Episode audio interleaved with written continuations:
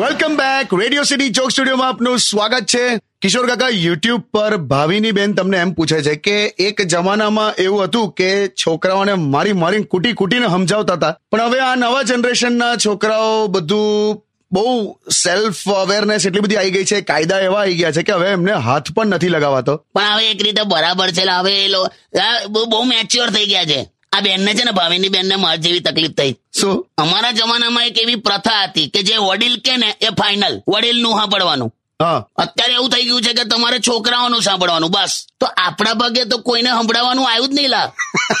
પણ છોકરાઓની વાત કરું તો દે આર ફ્રેન્ક અને હવે છે ને બહુ ડાયરેક્ટ કમ્યુનિકેશન કરી શકે છે મા બાપ સાથે. બાકી અમને તો મા બાપનો મારવાનો તો એવો ખોફ રહેતો હતો ને એક સિમ્પલ વાત તને કહું. હમણાં ધારો કે અત્યારે તને કોઈક વસ્તુ તારા ઘરમાં તને મળે ના અને તું ફોન કરે મમ્મીને તો મમ્મી શું કહે? કે જો ને બેટા પેલા ઉપરના ડ્રોવરમાં જશે જો. બરાબર. અમે જો મમ્મીને આવું કહીએ ને કે મમ્મી પેલું પેલું મળતું નહીં. તો મમ્મી શું કહે કે જો ઉપલા ડ્રોવરમાં હશે. પછી આપણે કહીએ કે મમ્મી જોયું ત્યાં ઉપલા ડ્રોવરમાં નથી. તો કેવું બોલે ખબર? કે જો હું આવી અને જો ત્યાંથી મળ્યું ને તો આઈ બની તારી.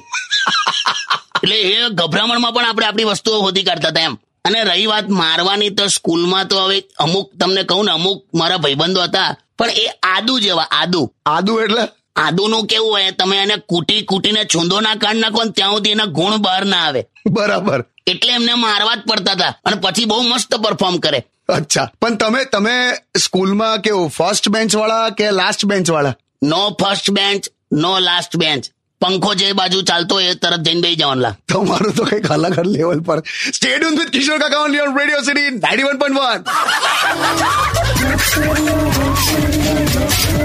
Radio City.